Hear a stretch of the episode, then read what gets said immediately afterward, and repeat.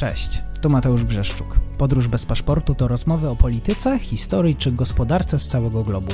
Podcast ze świetnymi gośćmi, którzy chcą się podzielić swoją wiedzą. Zapraszam na YouTube, Spotify i inne platformy streamingowe i nie zapomnij o subskrypcji, jeżeli podoba Ci się to, co robię. Od czasu do czasu pozostajemy w granicach kraju. Wtedy zapraszam na wyjątkowy odcinek Podróż po Polsce.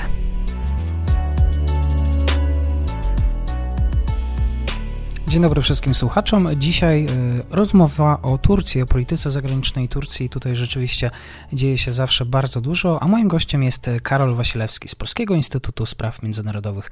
Dzień dobry, cześć i dziękuję za przyjęcie zaproszenia. Dzień dobry, zawsze z wielką radością będę przyjmował zaproszenie do Twojego podcastu. Bardzo mi miło w takim razie, ale no jednak nie jest tak miło na linii Turcja Stany Zjednoczone. E, prezydent Joe Biden uznał rzeź Ormian za ludobójstwo w wydanym w sobotę oświadczeniu z okazji Dnia Upamiętnienia tej zbrodni. Oczywiście reakcja była Turcji szybka, stanowcza. Tutaj cytat: Nikt nas nie będzie uczyć na temat naszej historii. E, Karolu, e, jak to jest z tą lekcją? Amerykanie rzeczywiście mogą pouczać w tej kwestii Turków, czy nie? Może zacznijmy od tego. Ja trochę wewnętrznie sprzeciwiam się wobec tego sformułowania, że e, prezydent Biden uznał rzeź Ormian za ludobójstwo, e, no bo to nie jest tak, że prezydent Biden nazywa sobie poszczególne fakty, nie? To znaczy, e, albo to jest ludobójstwo, albo to ludobójstwo nie jest. On po prostu okazał się pierwszym prezydentem Stanów Zjednoczonych od czasów Ronalda Reagana, który pozwolił sobie nazwać rzeź Ormian ludobójstwem. Mhm. E, I tak bym, tak bym wolał to przedstawiać, bo to też jakby zdejmuje trochę ciężar polityczny, czy może inaczej, przerzuca uwagę z politycznego wymiaru na wymiar historyczny. Może tak to na tym etapie zostawmy. Prezydent Biden, tak jak powiedziałem, okazał się pierwszym prezydentem od czasów Ronalda Reagana, który zdecydował się um, użyć sformułowania ludobójstwo co do rzezi Ormian. I um, podstawowe jest pytanie w związku z tym, dlaczego? Tak? Dlaczego mm, w sytuacji, kiedy w zasadzie każdy prezydent Stanów Zjednoczonych, który obejmował władzę,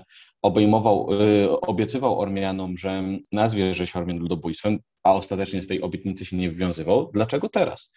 No i to jest kluczowa sprawa. Trochę odpowiem tutaj, nawiązując do, do początku tej rozmowy, do tego, co powiedziałeś, a mianowicie, że nie jest miło w relacjach turecko-amerykańskich. No problem polega na tym, że miło nie jest już od dłuższego czasu. Przynajmniej od czterech, może nawet pięciu ostatnich lat, zależy zresztą, jak te problemy będziemy periodyzować, ale wreszcie doszło do takiej kumulacji problemów, i to jest sprawa kluczowa, że najwyraźniej Joe Biden uznał, że ten argument, który zawsze pojawiał się przy tego typu decyzji, czy musimy uważać na wrażliwość Turcji, no przestał być brany pod uwagę. I Joe Biden uznał, że zrobi właśnie to, co zrobił. Z tym, że chciałbym też tutaj podkreślić jeszcze jedną rzecz. Wbrew y, obiegowej, myślę, opinii, dość powszechnie rozpowszechniony i w Turcji, i mam wrażenie, że wśród też zachodnich komentatorów, to nie do końca jest instrument wymierzony w Turcję.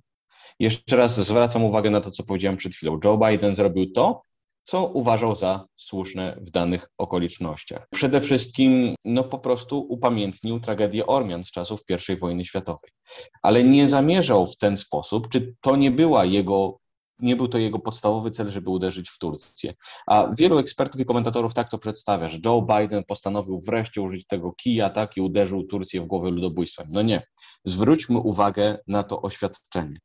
Ono jest naprawdę bardzo dokładnie przygotowane w taki sposób i tak pomyślane, żeby rozdzielić ludobójstwo Ormian od Republiki Turcji.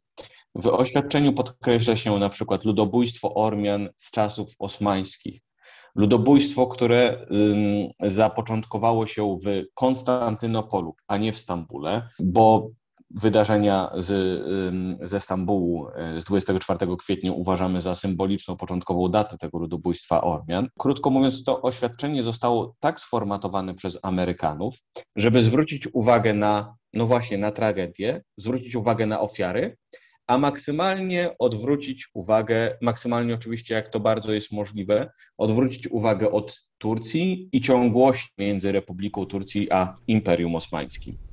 Wspomniałeś, że rzeczywiście te kontakty amerykańsko-tureckie nie są najlepsze. One gdzieś systematycznie pogarszają się od wielu lat. E, analitycy jednak pisali przed samymi wyborami prezydenckimi, e, przewidywali, że jak wygra Biden, to rzeczywiście chemii między Waszyngtonem a Ankarą nie będzie. Czy te kraje dzieli tylko ten zakup rosyjskiego systemu rakietowego sprzętu S-400, czy rzeczywiście są jakieś inne kości niezgody? Absolutnie nie. E, to jest kwestia mm, nagromadzenia tak naprawdę szeregu problemów, powiedzmy o różnym natężeniu dla stosunków. Najpoważniejszą w ogóle kwestią problematyczną jest to, że Stany Zjednoczone i Turcja mają coraz mniej wspólnych interesów. I to e, różni naprawdę eksperci, czy to tureccy, czy amerykańscy, którzy zajmują się stosunkami między Turcją a Stanami Zjednoczonymi, podkreślają w miarę solidarnie, że jest to widoczne zwłaszcza od 2003 roku i e, tej amerykańskiej inwazji na Irak. Mamy wreszcie do czynienia po stronie tureckiej z przekonaniem, że Stany Zjednoczone nie są dobrym sojusznikiem, tak jak państwa zachodnie szerzej nie są dobrymi sojusznikami, bo nie pozwoliły czy nie pomogły Turcji uniknąć tragedii, jaka wiąże się dla państwa tureckiego z syryjską wojną domową. Chodzi głównie o to, że Turcja miała zupełnie inny pomysł na rozwiązanie tego problemu i jest przekonana, że ten pomysł był doskonały. Ten pomysł obejmował utworzenie strefy buforowej albo strefy bezpieczeństwa, bo w różnym momencie Turcy różnie to nazywali na granicy turecko-syryjskiej i strefy zakazu lotów.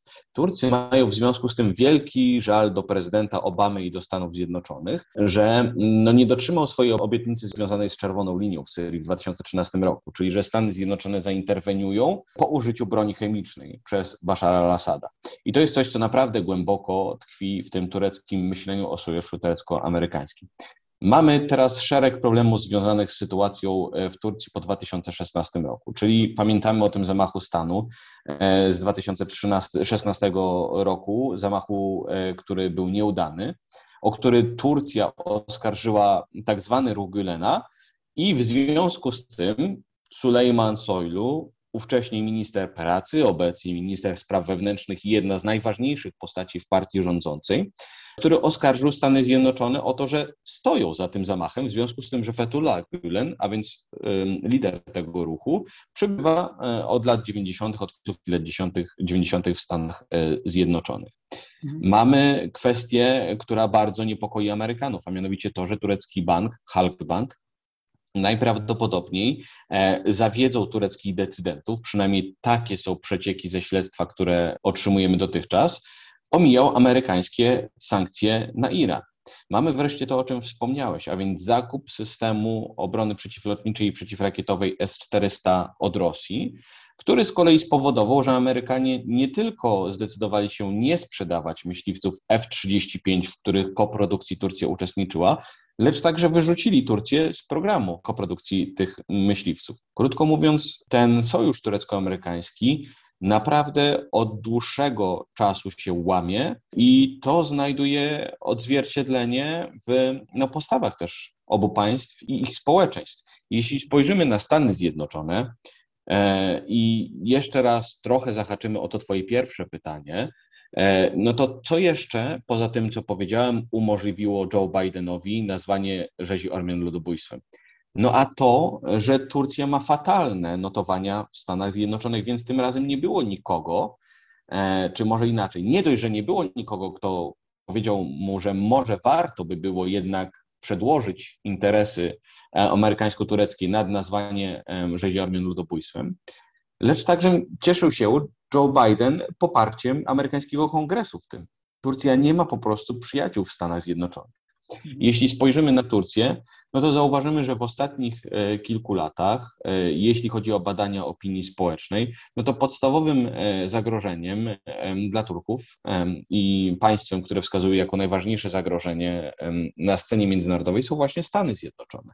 Mhm. Czyli mamy całą paletę problemów od kwestii powiedzmy, to nie jest dobre określenie, no ale technicznych, które dałoby się rozwiązać przy odrobinie dobrej woli, po kwestie tak problematyczne, jak no właśnie brak wspólnych interesów i brak wspólnego postrzegania regionu Bliskiego Wschodu i sytuacji, mm, jaka powinna być, czy sytuacji pożądanej przez oba państwa na Bliskim Wschodzie. To jeżeli jesteśmy przy sojuszach, e, chciałbym Cię zapytać o ten egzotyczny sojusz, o którym pisali już chyba po raz pierwszy dziennikarze niemieccy. Tutaj tygodnik The Zeit wspomniał, że Turcja okazuje swoją solidarność z Ukrainą. E, chciałem Cię zapytać, czy to tylko retoryka, czy rzeczywiście Turcja może dać to, czego nie może dać i Berlin, e, Paryż czy Waszyngton. Oczywiście o tej wizji potencjalnej wojny jest troszkę, trochę dalej niż e, ostatnio. Chciałem zapytać, w co zatem gra prezydent Turcji? Z jednej strony tutaj kupujemy S-400, a z drugiej no, stoimy po stronie Ukrainy. Bardzo Cię proszę o takie wyjaśnienie tej zagmatwanej sytuacji. Może ym, przede wszystkim, żeby trochę skrócić tę odpowiedź, to, to odeślę słuchaczy do naszej pierwszej rozmowy, w której dość mhm. dużo czasu poświęciliśmy temu, jak Turcy postrzegają świat i jak postrzegają porządek międzynarodowy i w związku z tym, że postrzegają rolę Turcji jako takiego państwa, które musi utrzymywać dobre relacje ze wszystkimi e, partnerami. I teraz, mm, to już powiedziawszy, zwrócę się w kierunku tych stosunków turecko-ukraińskich, które rozwijają się tak naprawdę od dłuższego czasu, e, a szczególną intensywność przybrały no mniej więcej od objęcia władzy na Ukrainie przez Władimira Zełańskiego. I e, one rozwijają się na różnych płaszczyznach. Oczywiście my najczęściej zwracamy uwagę na tę płaszczyznę militarną, i tę propozycję e, i zainteresowanie Ukrainy i zakup tureckich dronów, e, ale one rozwijają się też w płaszczyźnie gospodarczej. Jest zobowiązanie partnerów do zintensyfikowania relacji handlowych do 10 miliardów dolarów rocznie, jeśli dobrze pamiętam. Jest kwestia potencjalnego wpływu Ukrainy, czy tego partnerstwa na turecki program kosmiczny, może inaczej powinienem powiedzieć nadziei, jakie Turcja wiąże z pomocą Ukrainy. Jest wreszcie kwestia pomocy Ukrainy w rozwoju silników do tureckiego śmigłowca Atak. To jest kolejna rzecz, na którą Turcy e, bardzo liczą. A szerzej wpisuje się to no właśnie w tę taką specyficzną politykę Turcji wobec Rosji, bo um, od dłuższego czasu, zwłaszcza oczywiście po 2016 roku, e, pojawiają się takie głosy, że Turcja porzuca sojusz zachodni, żeby stworzyć jakiś sojusz z Rosją że Turcja jest koniem trojańskim Rosji w Sojuszu Północnoatlantyckim. Ja cały czas przez ten, ten czas zwracam uwagę na to, że to, to nie do końca tak jest. Turcja nie zamierza wystąpić z Sojuszu Północnoatlantyckiego i wejść w sojusz z Rosją. Zamierza oczywiście grać swoim partnerstwem z Rosją, żeby zwiększyć swoją pozycję w Sojuszu Północnoatlantyckim, czy czasem po prostu coś wymusić na partnerach zachodnich, ale to nie jest relacja sojusznicza. Mówię o relacji turecko-rosyjskiej.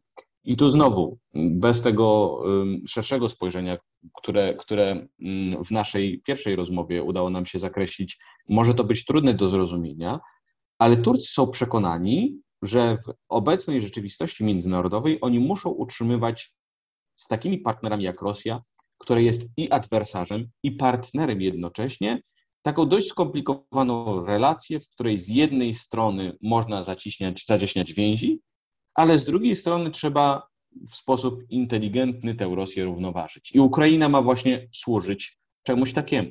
To znaczy Turcja wplątuje się z Rosją w relacje, tak jak się wplątała w Górskim Karabachu, pokazując, że są miejsca, w których Turcja może potencjalnie rzucić Rosji wyzwanie. Natomiast pojawia się oczywiście też kontekst no, polityki bieżącej. Dlaczego to zaczęło być widoczne e, i nagłaśniane ostatnimi czasy?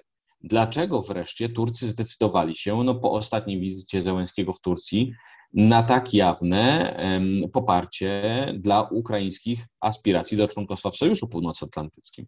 Ano dlatego, że odkąd Turcy zdali sobie sprawę z tego, że to jednak Joe Biden wygrał wybory w Stanach Zjednoczonych, a nie Donald Trump, no przełożyli wajchę i zaczęli w swoich działaniach propagandowych bardzo wyraźnie podkreślać to, że Turcy mogą być dla Stanów dobrym sojusznikiem, ponieważ są jedynym państwem, które e, powstrzymuje efektywnie Rosję na granicach e, Europy.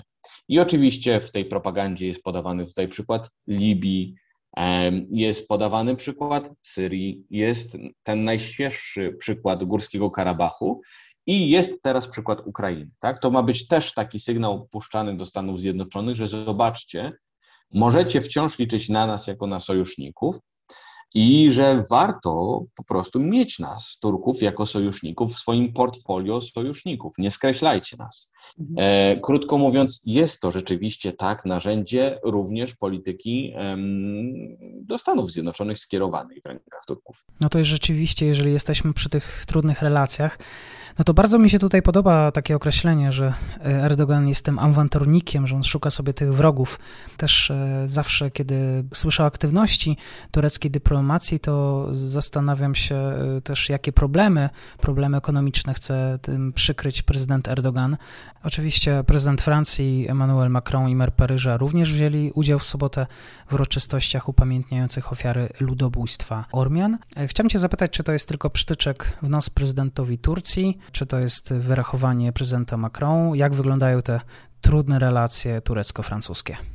Francja jest jednym z najbardziej, chyba tak to mogę określić, proormiańskich państw, jeśli chodzi o państwa zachodnie, co też wiąże się, czy wynika e, z prostej przyczyny, a mianowicie z, ze spory diaspory, jaka zamieszkuje, ze spory diaspory ormiańskiej, jaka zamieszkuje Francję. W związku z tym też przez Turcję, no bo skoro pytasz o ten, o ten kontekst relacji francusko-tureckich, to zawsze jest odbierane przez ten pryzmat polityczny, tak? czyli jest to traktowane przez Turków e, po raz kolejny nie jako chęć na przykład podkreślenia tragedii Ormian, tylko jako, jako takie mm, perfidne wykorzystywanie przez, francusk, przez francuskich polityków tragedii Ormian do, do zbijania celów e, politycznych.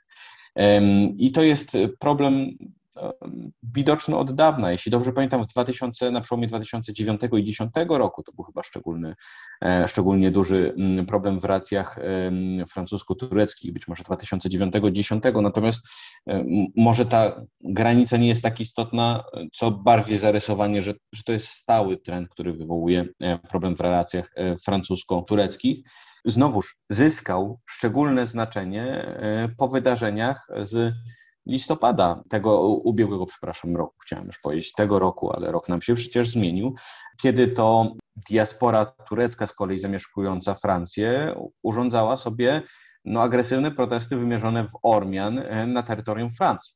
W związku z tym Francja zdecydowała się na no, delegalizację takiej organizacji Szare Wilki.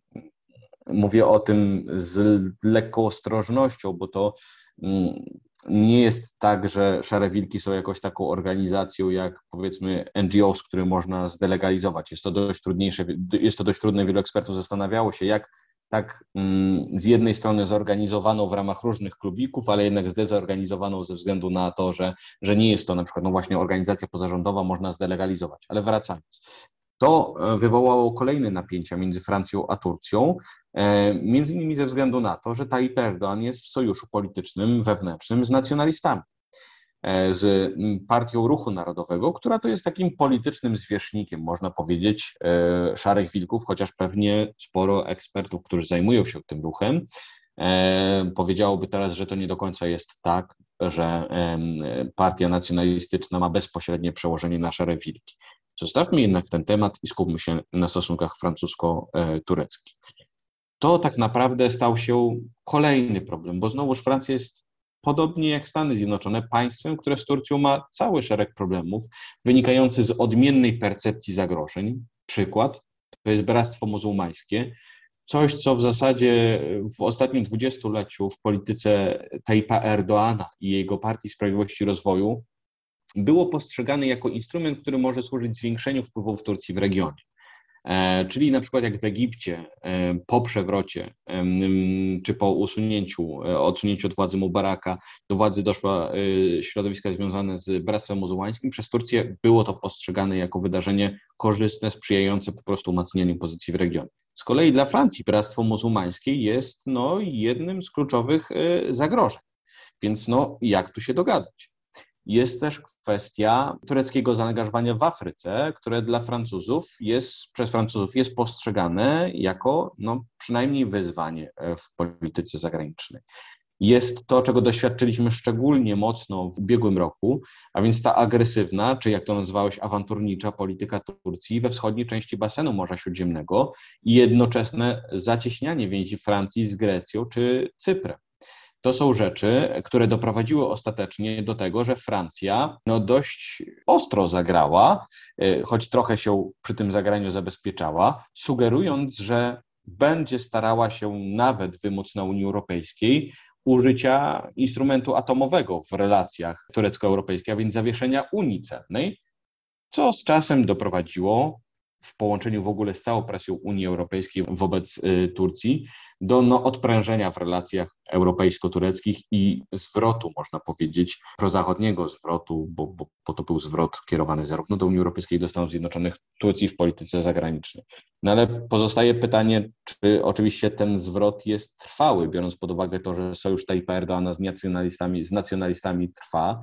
I w zasadzie jedyną taką rzecz wartą uwagi, jeśli chodzi o zmianę tej tureckiej polityki zagranicznej, jako taką rzecz możemy powiedzieć, no na razie delikatny zwrot Turcji wobec bractwa muzułmańskiego, a mianowicie to, że Turcja starając się odbudować relacje z Egiptem, a nie z Francją, zdecydowała się na przykład na prośbę do środowisk związanych z Bractwem Muzułmańskim, aby wyciszyły swoją retorykę wymierzoną w prezydenta Egiptu Sisiego. To jest taki jedyny element, który może gdzieś tam też wpłynąć na Francuzów, no bo tak jak powiedziałem, dla Francuzów Bractwo Muzułmańskie jest jednych, jednym z kluczowych e, zagrożeń. Karol, bardzo Ci dziękuję za nasze dzisiejsze spotkanie, za ten wgląd i opowieść o tureckiej dyplomacji. Bardzo dziękuję i do usłyszenia. Ja również dziękuję. Do usłyszenia.